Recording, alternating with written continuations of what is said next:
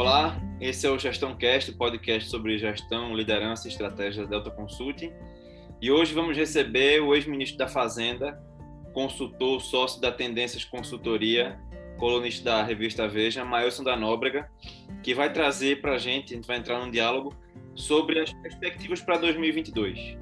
Aí eu queria ouvir a sua visão sobre, começando pela política, para mim faz mais sentido a gente começar pela política, porque tem muito impacto na economia e da economia e para o social. De certa forma tem uma, uma direção nisso aí. Aí eu queria que um comentário seu assim sobre os cenários em três questões sobre a política. Sobre os impactos desse processo eleitoral que a gente vai viver em 2022 e o que pode acontecer em termos de legislação e de reformas, se é que alguma coisa vai acontecer na sua opinião, e que é um, um, onde se encontra aí política e economia, como é que você vê a gestão fiscal para 2022 e, e a gente entra no impacto da economia? Olha, Fernando, a política tem sido a grande fonte de instabilidade do Brasil né, na economia a, a gente vive uma situação praticamente de desgoverno, um, um presidente com baixa capacidade de articulação, de coordenação, e pior do que isso, ele não entende como funciona o governo, quais são seus poderes, e ele é fonte quase permanente de instabilidade. No momento que nós estamos conversando, discute-se uma declaração que ele deu em Dubai, dizendo que vai dar um aumento salarial para os servidores públicos. Ora, ele está dando razão aos críticos do governo que acharam que a PEC dos precatórios não era o, foco não era os pobres, o foco era fazer mais gastos. Né? É uma visão exagerada, mas o, o, o Bolsonaro dá razão. O que que tem a ver aumento de salário de servidor público nesse momento tão difícil do Brasil? Ou seja, ele quer ficar de bem com os servidores. E ele corre dois riscos. Primeiro, de o mercado levar isso muito a sério e deteriorar mais ainda as expectativas e dificultar o trabalho do Banco Central de debelar as pressões inflacionárias. E do outro, ele recuar dessa posição e descontentar os servidores públicos. Mas isso é a marca é, do Jair Bolsonaro. Né? É, por outro lado, essa, essa percepção de que ele governa mal, que ele cria instabilidade, que ele cria incertezas, isso tem influência no mercado de câmbio. Uh, o dólar está mais valorizado do que deveria, pelos fundamentos. Ou seja, nós estamos numa quadra de valorização de commodities que o Brasil exporta, não só da agricultura, como na área mineral. E quando isso acontece, existe uma entrada maior de recursos na economia, fortalece-se o balanço de pagamentos, aumenta a confiança no futuro, isso atrai capitais para investimento no mercado financeiro e tudo isso produz uma valorização da moeda brasileira e, portanto, ou da moeda que exporta commodity, no caso do Brasil. Né? Nós estamos vendo o contrário, ou seja, ah, nós estamos vendo aumento de commodities em dólar, aumento da taxa de câmbio, ou seja, desvalorização cambial por conta das incertezas. E, portanto, o, o, o Bolsonaro, deixa eu repetir, ele é uma fonte quase permanente de instabilidade macroeconômica. Tá ah, e, e, portanto, como esperar um ano de reformas no Brasil? Acho difícil, né? Além do mais, o ano de 2021 está acabando. Daqui a um mês e pouco, ou daqui a um mês, o Congresso entra em recesso, só volta é, lá para fevereiro. E, portanto, nós vamos ter dois meses, se muito, de atividade legislativa, porque em abril começa o período de desincompatibilização de pessoas que têm cargos no Poder Executivo para concorrer a eleições majoritárias ou proporcionais. Né? E a partir do momento que a campanha vai começando, os deputados vão para os campos, para suas bases fazer campanha, a presença em Brasília diminui, e propostas que gerem algum desconforto político, elas têm pouca chance de avançar. Isso não é de agora, sempre foi assim, e agora é mais ainda, dada a incapacidade do presidente de articular o apoio político à sua agenda de reforma. Né? Ah, no, meio disso tudo, é, apareceu agora essa história de turbinar o Bolsa Família. Né? Ah, o Bolsa Família, como a gente sabe, paga em média 190 reais por mês. É o programa mais eficaz e mais barato do Brasil. E dos melhores do mundo, né? Porque tem idênticos ao, ao Bolsa, Bolsa Família, tem em Nova York, tem em alguns países europeus, tem aqui na América Latina, tá certo? Não é uma invenção brasileira. Tá ah, então, por que, que ele vai aumentar 50% desse do, do, do benefício do Bolsa Família? O objetivo, claro, é conquistar os eleitores de Lula, né, que majoritariamente, quando beneficiário do Bolsa Família, votam no PT. Né? Uhum. Ah, só que para fazer isso, o governo abandonou, a palavra é essa, seriedade no campo fiscal. O ministro da Economia, um ultraliberal de Chicago, que vivia dizendo que o teto de gasto é inegociável, acusando o colega de ministério de ser fura-teto, é ele que propõe furar o teto e pede licença para gastar. Mas pior do que isso, é, a, é o conjunto de manobras que foram feitas nessa PEC, é, pedaladas, é, artifícios, né? É, por exemplo, para abrir mais margem de, de gastos, eles, eles estão propondo mudar o período de cálculo do teto de gasto. Em vez de ser de julho a junho, é de janeiro a dezembro. Por que de janeiro a dezembro? Porque tem mais inflação, o teto nominal sobe mais, o espaço aumenta para mais de 100 bilhões de reais, quando eles precisam de 40 ou 50 bilhões para uh, turbinar o Bolsa Família. O que acontece? Os parlamentares já se animaram a propor a, a, o aumento do fundo eleitoral de 2 para 5 bilhões de reais. Né? Uh, e, e, e, e, além disso, ao mudar a regra, o governo gera uma incerteza para fazer o orçamento. Por que, que era de julho a junho? Porque o governo precisaria saber o IPCA nesse período para calcular o teto de gasto e elaborar o orçamento, o que é feito entre julho e agosto. Né? Agora ele vai trabalhar com estimativa. O governo vai elaborar o orçamento, o Congresso vai elaborar o orçamento, sem saber qual é o teto de gasto. Apenas uma estimativa. Isso vai exigir ajustes ao longo do ano, tudo isso complica a administração pública. Né? E com essas manobras todas, ah, tem até um jabuti, né? aquele negócio que se está no árvore que alguém pôs alguém lá, colocou, que né? é uma moratória, uma moratória dos municípios com a Previdência. A Constituição prevê que o máximo que se pode dar de prazo é 120 meses. E não se dava mais prazo a município, porque eles já tinham beneficiado, sido beneficiados recentemente. Pois eles violaram duas vezes essa regra. Violaram na concessão, mais uma vez, da, da moratória, em 240 meses, e não em 120 meses. Qual é a percepção, então? É que a âncora fiscal foi para o espaço. Né? Gente vai entrar num vale tudo, então, eleitoral, né? Não, esse é o pior da história, porque tudo isso é feito não com o objetivo de ajudar os pobres para valer, mas para turbinar a popularidade do presidente da República e gerar mais emendas para os parlamentares, ou seja, uma coisa inteiramente populista, irresponsável. Agora o pobre vai pagar essa conta, né? Porque se a inflação. Isso aí, pelo que você está me falando, desenha um cenário de ainda mais pressão inflacionária do que a gente viveu até agora, né? Exatamente. Então, por isso, todas as projeções de inflação começaram a ser revistas. Né? Ah, por exemplo, as projeções do IPCA para 2021 andavam por volta de 8, 8,5%. Agora foram para perto de 10%. E tudo indica que em 12 meses vai chegar perto de 10% nos próximos meses. Né? Ah, e, em, em consequência de todas essas manobras, essas irresponsabilidades, o Banco Central ficou sozinho na, no controle da inflação. E ele só tem um remédio, que é a taxa de juros. Logo, a taxa Selic vai ter que ser mais forte, porque o Banco Central está sozinho.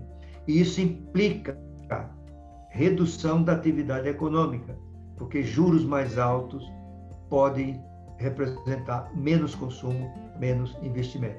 E aí, as projeções de crescimento da economia em 2022 e 2021, de certa forma, começaram a ser revistas. Por exemplo, nós da Tendência estávamos com a projeção de 5% este ano, mudamos para 4,8%.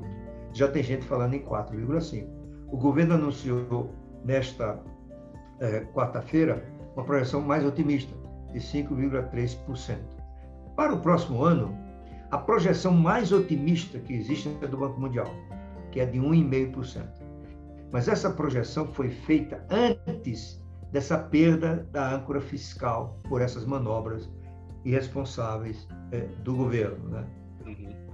associado ao Congresso, que também está embarcando nessa coisa de aprovar essa PEC, a pior PEC da história, né? essa PEC dos precatórios. Muito bem. Então, ah, eu acho que a economia vai patinar em 2022. A gente vai ter então nossa... menos investimento, mais juros, quer dizer, mais juros, mais inflação, com isso menos investimento. Pode ser que tenha algum algum aumento de consumo por conta desses auxílios que pressionam ainda mais a inflação, ou seja, a gente tem duas pressões na inflação, né? A gente não aumenta a capacidade produtiva e aumenta a demanda no curto prazo, né? É, e aumenta os custos, né? Porque aumenta o custo do crédito, isso vai terminar aumentando o custo dos produtos e assim por diante. Né? Então, uh, realmente é um quadro muito desanimador, um quadro desanimador. Né? Uh, o desemprego vai permanecer muito alto. E tudo isso, Fernando, se, se essa PEC for aprovada, né, o governo vai turbinar o Bolsa Família, vai dar com a mão, tirar com a outra. Porque a inflação vai corroer uma parte desse benefício. Com o risco que o governo está correndo. Porque nós estamos vivendo num Brasil diferente daquele de 30 anos atrás. Hoje, o pobre odeia a inflação. Antigamente ele não sabia o que era. O, o, o trabalho dele era receber o salário, correr para o supermercado e gastar tudo, para não ter uma corrosão inflacionária de sua renda. Né? Hoje, uh, o pobre sabe o que é inflação e odeia a inflação. E a experiência brasileira mostra que todas as vezes que a inflação sobe e fica alta por algum período, a popularidade do presidente cai. Isso é um ponto. Portanto, uh, se o Bolsonaro quer conquistar os é, beneficiário do Bolsa Família não é gerando mais inflação. Certo? Segundo lugar, um outro objetivo é conquistar os eleitores de Lula no Nordeste, sobretudo, que são beneficiários do Bolsa Família. Né? Ah, eu vi outro dia, 84% é, dos nordestinos ganham até dois salários mínimos. É esse, é esse público que o Bolsonaro quer atingir. Sucede, na minha avaliação, aliás, tem, isso é uma mera intuição. Depois que o Lula virou presidente, e juntou todos os programas sociais no Bolsa Família e convenceu o eleitorado de que o Bolsa Família era invenção dele e que ele que estava dando aquele dinheiro para os pobres, né? O, há uma identidade, estabeleceu sua identidade muito grande entre o pobre nordestino e o Lula, porque eles têm origens semelhantes, passaram por momentos semelhantes, por é, situações semelhantes de dificuldades, de, de, de desespero até, não é? Então, é, como se diz, muito, a maioria desse eleitor considera que é Deus no céu e Lula na terra. Né? Uma boa Todas parte as vezes que eu vou... vivenciava época em que tinha saque quando tinha seca, né? Exatamente.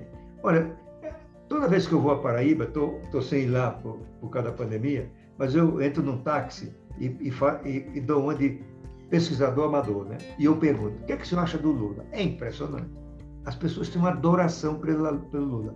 Eu não creio que o Bolsonaro vá conquistar os votos do Lula na dimensão, pelo menos, do que ele imagina. Certo? Então, ah, provavelmente o conjunto disso tudo pode ser uma estabilidade ou até uma queda da popularidade do presidente nesse contingente. Alguém dirá, não, mas no auxílio emergencial, o, o Bolsonaro aumentou muito a popularidade. É verdade, ele passou, chegou a perto de 35%. Só que naquela época o Lula estava na cadeia, tá certo? Agora o Lula, pelo menos todo mundo imagina, esse é candidato, vai falar esse povo, ele e sabe não... falar a língua desse povo. Pois é, e, e não tinha inflação que está tendo, né? Tava na verdade até tinha uma deflação, né? Algum, algum estava caindo. Exatamente. Então, ou seja, você tem um quadro, infelizmente, muito ruim para 2022 inclusive no campo político, porque nós vamos ter as eleições. E as eleições costumam ser um período de baixa atividade parlamentar, de baixa capacidade de avançar em questões complexas e impopulares. Tá? É, nenhum deputado vai, vai apoiar algo que mexa com o seu eleitorado. Né? Ah, e, portanto, você pode, pode mudar esse quadro se houver a possibilidade de viabilizar uma terceira via. Né? Aí a terceira via muda muito o quadro brasileiro, porque hoje nós estamos caminhando, e esse é o cenário mais comum entre as consultorias, inclusive a nossa, que é um segundo turno entre Lula e Bolsonaro, aí vai dar o quadro que um, um empresário, Pedro Passos, fez um, um, uma frase muito feliz. Nós vamos ter ser, ser, a tragédia de escolher entre o inaceitável e o indesejável. Nenhum é bom para, para a economia brasileira. Né? Eu acho até que o Lula é menos ruim, porque o Lula sabe governar, o Lula sabe como funcionam as instituições, o Lula tem posturas que o Bolsonaro não tem. Né? Então, eu acho que, eu disse outro dia que muita gente do mercado vai acabar votando em Lula, se esse for o cenário, porque eles vão, vão perceber que é o menos ruim. É porque o mercado, Agora, acho que assim, tem. As políticas do PT, elas batem né, de frente com, o mercado, mas tem uma coisa que é ainda pior do que ter uma, uma política que indesejável, como você falou, que é não saber o que vai acontecer. Né? Exatamente. Isso, isso é pior ainda para o mercado, porque você congela, você paralisa, você não investe, você não abre um negócio. Ter um governo, pelo menos você sabe o que vai acontecer, você sabe para onde está indo, você sabe. É mais fácil fazer uma projeção, né? Que era a última coisa que eu queria lhe perguntar, que é o seguinte: você vê nuances setoriais ou regionais para o crescimento do PIB, para a desenvoltura da economia? Olha, eu acho que sim, né? Você tem, por exemplo, ah, nos próximos meses, a tendência é de crescimento maior na área de serviços, né? Porque serviços dependem muito da, da do, vamos dizer, do, do encontro pessoal, né? Da, da, da interpessoalidade. Depende de abertura de mercado para turismo, frequência a restaurantes, etc. E os serviços representam 73% da economia. Claro, aqui e acolá a gente vai ver o serviço caindo, como aconteceu no mês eh, de outubro, mas a tendência é serviço ser, uh, lider, vai liderar a, a, puxada da economia para um crescimento muito baixo, né? É, de 4,8 este ano, mas 4,8 porque nós estamos ocupando capacidade ociosa, e a partir de 2022 o Brasil volta à mediocridade do seu baixo potencial de crescimento, né? que deriva de, da estagnação da propriedade, a principal causa da da produtividade é a principal causa do baixo crescimento do Brasil hoje. Né? Ah, eu acho que o agronegócio e o setor mineral vai crescer muito mais do que eh, a indústria como um todo, por exemplo. Né? A indústria está sofrendo os efeitos da queda de demanda produzida pela inflação e pela alta dos juros. Né? Ah, a mesma coisa a gente está vendo o comércio já passando por isso. Né? Então, nós vamos ver uma desaceleração tanto do comércio quanto da indústria. Não é nem uma coisa, um baque, um tombo muito grande. É? Ah, o Nordeste, eu diria que é uma região que, de certa forma, se beneficiará de um Bolsa Família mais turbinado, né? em termos de, de demanda. Né? E uma parte do Nordeste, sobretudo do Mapotiba, né? lá que pega o Maranhão, o Piauí, é, é uma região que vai continuar crescendo muito por conta do agronegócio. Certo? Agora, o, o, os demais setores, particularmente indústria e comércio, tendem a ter crescimento zero ou negativo no, no próximo ano. E como é que você enxerga é, os impactos da economia mundial no Brasil? Assim, eu, eu tô olhando pelo menos para dois fenômenos aí. Primeiro, esse pacote de investimentos dos Estados Unidos em infraestrutura e o que isso pode gerar de inflação por lá. E queria uma visão sua sobre como é que isso pode impactar o Brasil. E a segunda é essa questão de uma, não sei se de uma crise, mas pelo menos de uma rachadura no sistema de crédito chinês. Olha, começando pela China, a rigor, uh, você tem um potencial muito grande de crise uh, no mercado de crédito chinês. Né?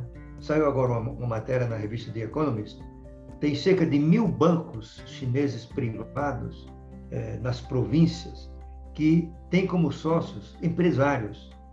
Isso está gerando uma relação promíscua entre empresários e bancos, que isso pode ser mortal, porque afeta a qualidade da avaliação de crédito e pode levar a, a vamos dizer, concessões pouco pensadas, pouco, com pouca avaliação de crédito e gerar uma crise. Né? O, esse é um debate hoje que tem na China, é, se, se, ele vai ter uma, uma crise nesses bancos. No geral, ah, essa coisa do, do mercado imobiliário é, é, chinês, que muita gente está com medo que isso gere uma crise global semelhante à de 2008, eu acho que não. Né? Eu acho que como a interconexão do sistema financeiro chinês com o resto do mundo não é nem perto do que era o, o sistema bancário, é, bancário, americano com o resto do mundo é, antes de 2008 e no ano em que se deu a crise. Né?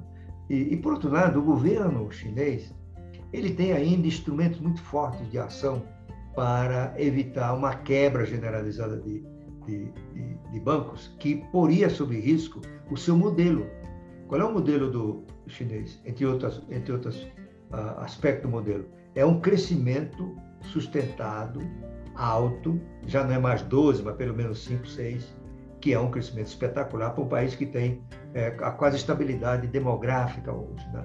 E o crescimento é uma forma de dar legitimidade ao Partido Comunista, é, promover a reforma de que ele precisa e sustentar o regime.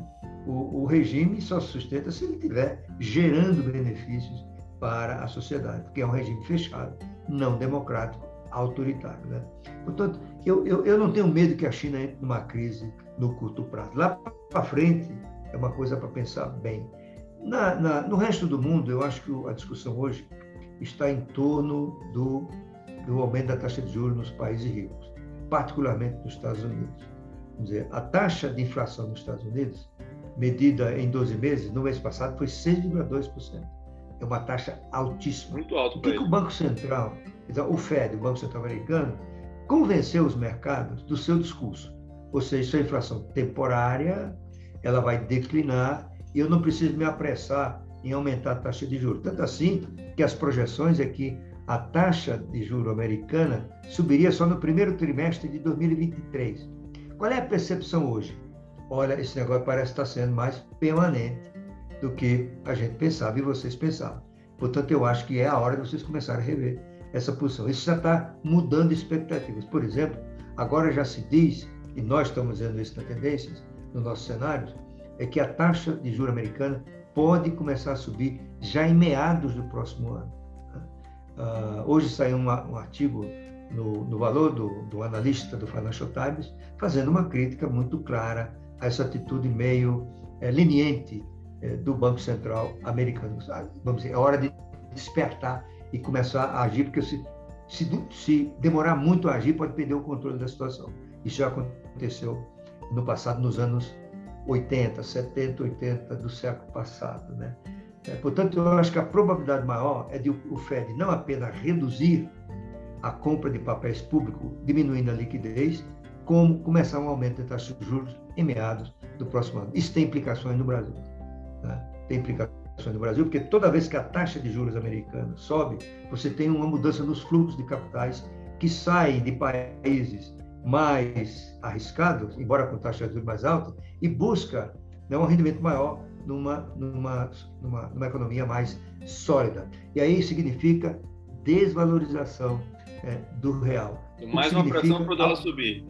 Mais uma pressão para o dólar subir, mais a pressão inflacionária. Portanto, além de tudo aquilo que a gente falou, o cenário internacional ele é preocupante e isso não é favorável ao Brasil. Por, por, mesmo na China, com tudo isso que a gente falou aqui, o, o que ninguém tá, tem mais dúvida é que está desacelerando o crescimento na China. As, as, as projeções de 6% estão sendo revistas para 5%, 4,5%. Isso tem implicações na demanda por commodities, né? de que depende do Brasil para fechar o seu balanço de pagamentos. Né? A China não vai entrar numa recessão, mas provavelmente a demanda chinesa deve diminuir um pouco. Em resumo, os, os, os fatores domésticos e externos são desfavoráveis à economia brasileira em 2022. E, portanto, às pretensões do Bolsonaro de se reeleger. E é por isso que todos os cenários que eu conheço de consultorias não apenas a nossa, mas de outras de peso, inclusive uma que acerta muito, que é a Eurásia, é que nós estamos caminhando para um segundo turno entre Lula e Bolsonaro mesmo, apesar daquelas preocupações do empresário, né? E, e Bolsonaro dificilmente ganha. Então, hoje a aposta é que Bolsonaro termina em 2022 o seu período de presidente da República. Isso é uma boa notícia para a economia brasileira. Agora, e para o país como todo. Não é? Agora, você poderia perguntar, mas será que não tem futuro? Né? Eu diria que o, o, a coisa é muito desafiadora. O Brasil tem que é, vencer o desafio. São dois desafios, eu diria, para os próximos anos no Brasil. Primeiro, o de que tornar possível uma alternância de poder é, e que Bolsonaro possa ser substituído por um presidente menos incapaz ou um presidente capaz, certo? Ah, e líder, e capaz de coordenar, articular o apoio a uma agenda ousada de reformas. O segundo é o desafio da produtividade. E o desafio da produtividade depende de reformas, por exemplo, a reforma tributária, é, especialmente na área do consumo, que acaba esse caos é, de tributação do consumo no Brasil, que gera custos enormes, desestimula o investimento, aloca mal os recursos. Né? Eu lembro que a gente então, até participou de um debate lá no Fernando Brodel, né, com o Bernard Pi, que não teve nenhum espaço essa proposta do censidade fiscal, né? Exatamente, porque o Ministério da Economia foi contra essa proposta, por incrível que pareça. Nunca entendi. Era a melhor proposta que tinha na praça naquele momento. Agora, se você olhar o futuro, Fernando, eu, eu continuo ainda, apesar de cético cada vez mais, eu continuo achando que o Brasil tem bases estruturais que, na presença de um governo responsável, líder, com capacidade de mobilização nacional, no extremo até um governo de união nacional para enfrentar os problemas do país e, e gerar é, futuro, né? capacidade de ampliar o potencial de crescimento de renda, de emprego, né? de, de atividade econômica. O Brasil tem as bases estruturais para isso. Né? Campo político, nós temos instituições sólidas. O Brasil está há 33 anos de democracia. É o maior período democrático da nossa história. E nada indica que haverá uma ruptura democrática. Muito pelo contrário, a tendência é de fortalecimento. Nós vimos agora um, um grande teste das instituições, é o governo Bolsonaro. O, os ataques que ele fez às instituições, a maneira como ele tratou os ministros do Supremo, é? os seus adversários, tudo isso foi um teste para as instituições. Né?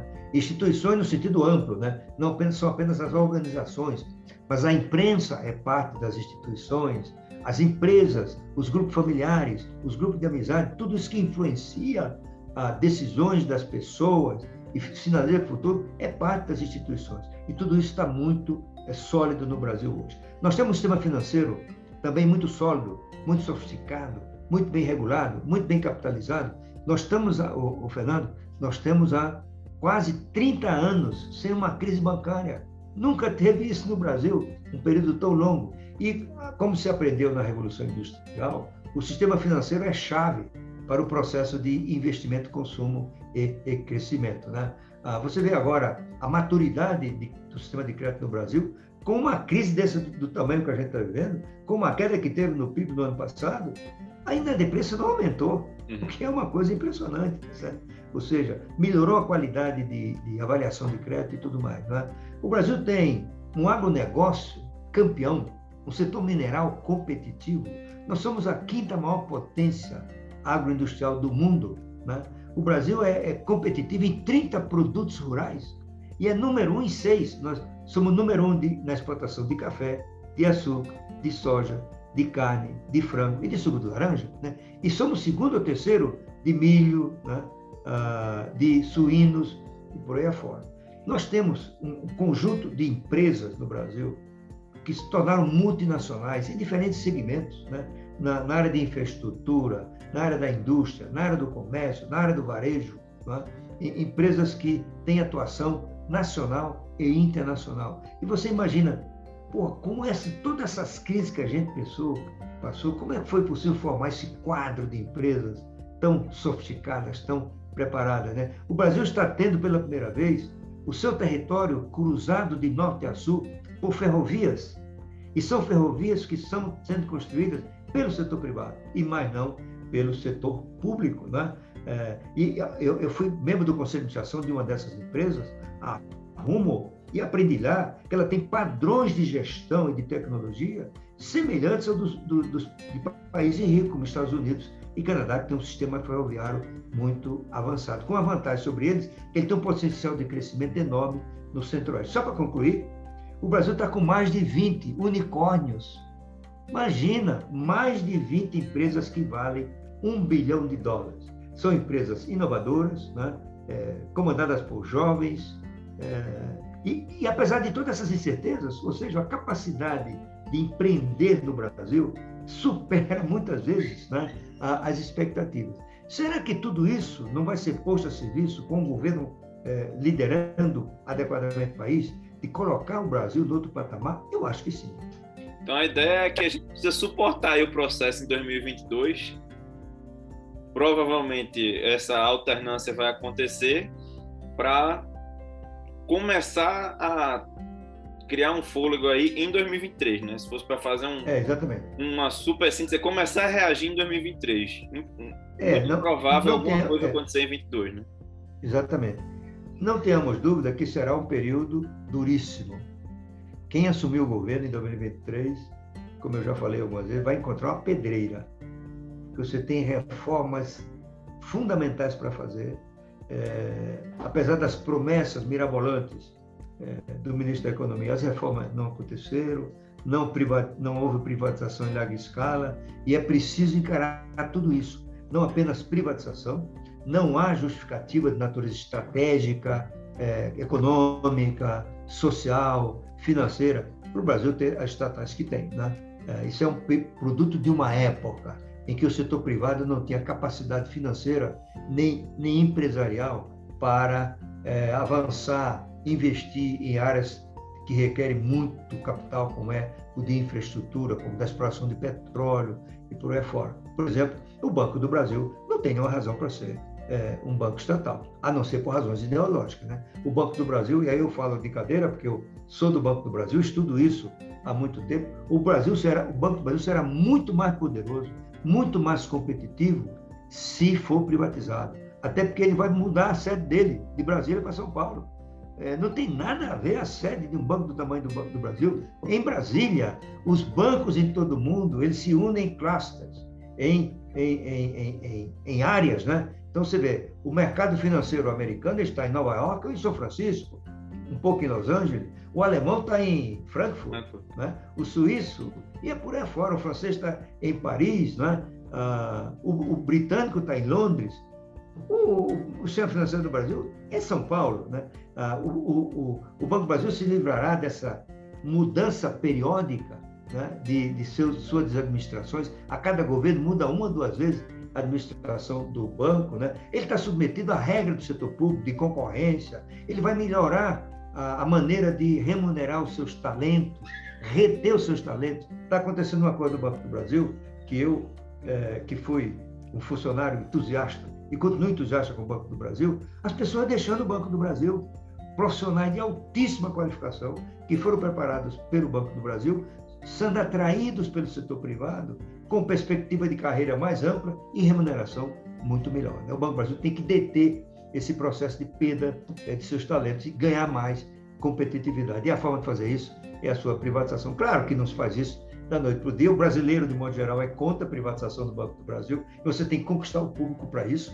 69% dos brasileiros, segundo o Datafolha, de modo geral, são contra a privatização. Se você botar Banco do Brasil e Petrobras, isso vai chegar perto de 80%. Né? mas aí é o, é o papel da liderança. Mostrar que esse raciocínio do brasileiro, que acha que estratégico ter um banco estatal, né? podia ter sido há 40, 50 anos atrás, não é mais. Né? É, essa, é uma visão ultrapassada. Né? E, e, e, isso vai ser uma questão de amadurecimento, sabe, Fernando? Tudo isso tende a acontecer. E volto a te repetir: o que vai fazer a diferença é a liderança. Bom, Mailson, obrigado. Estamos aí no. Eu adoraria passar aqui, tem uns...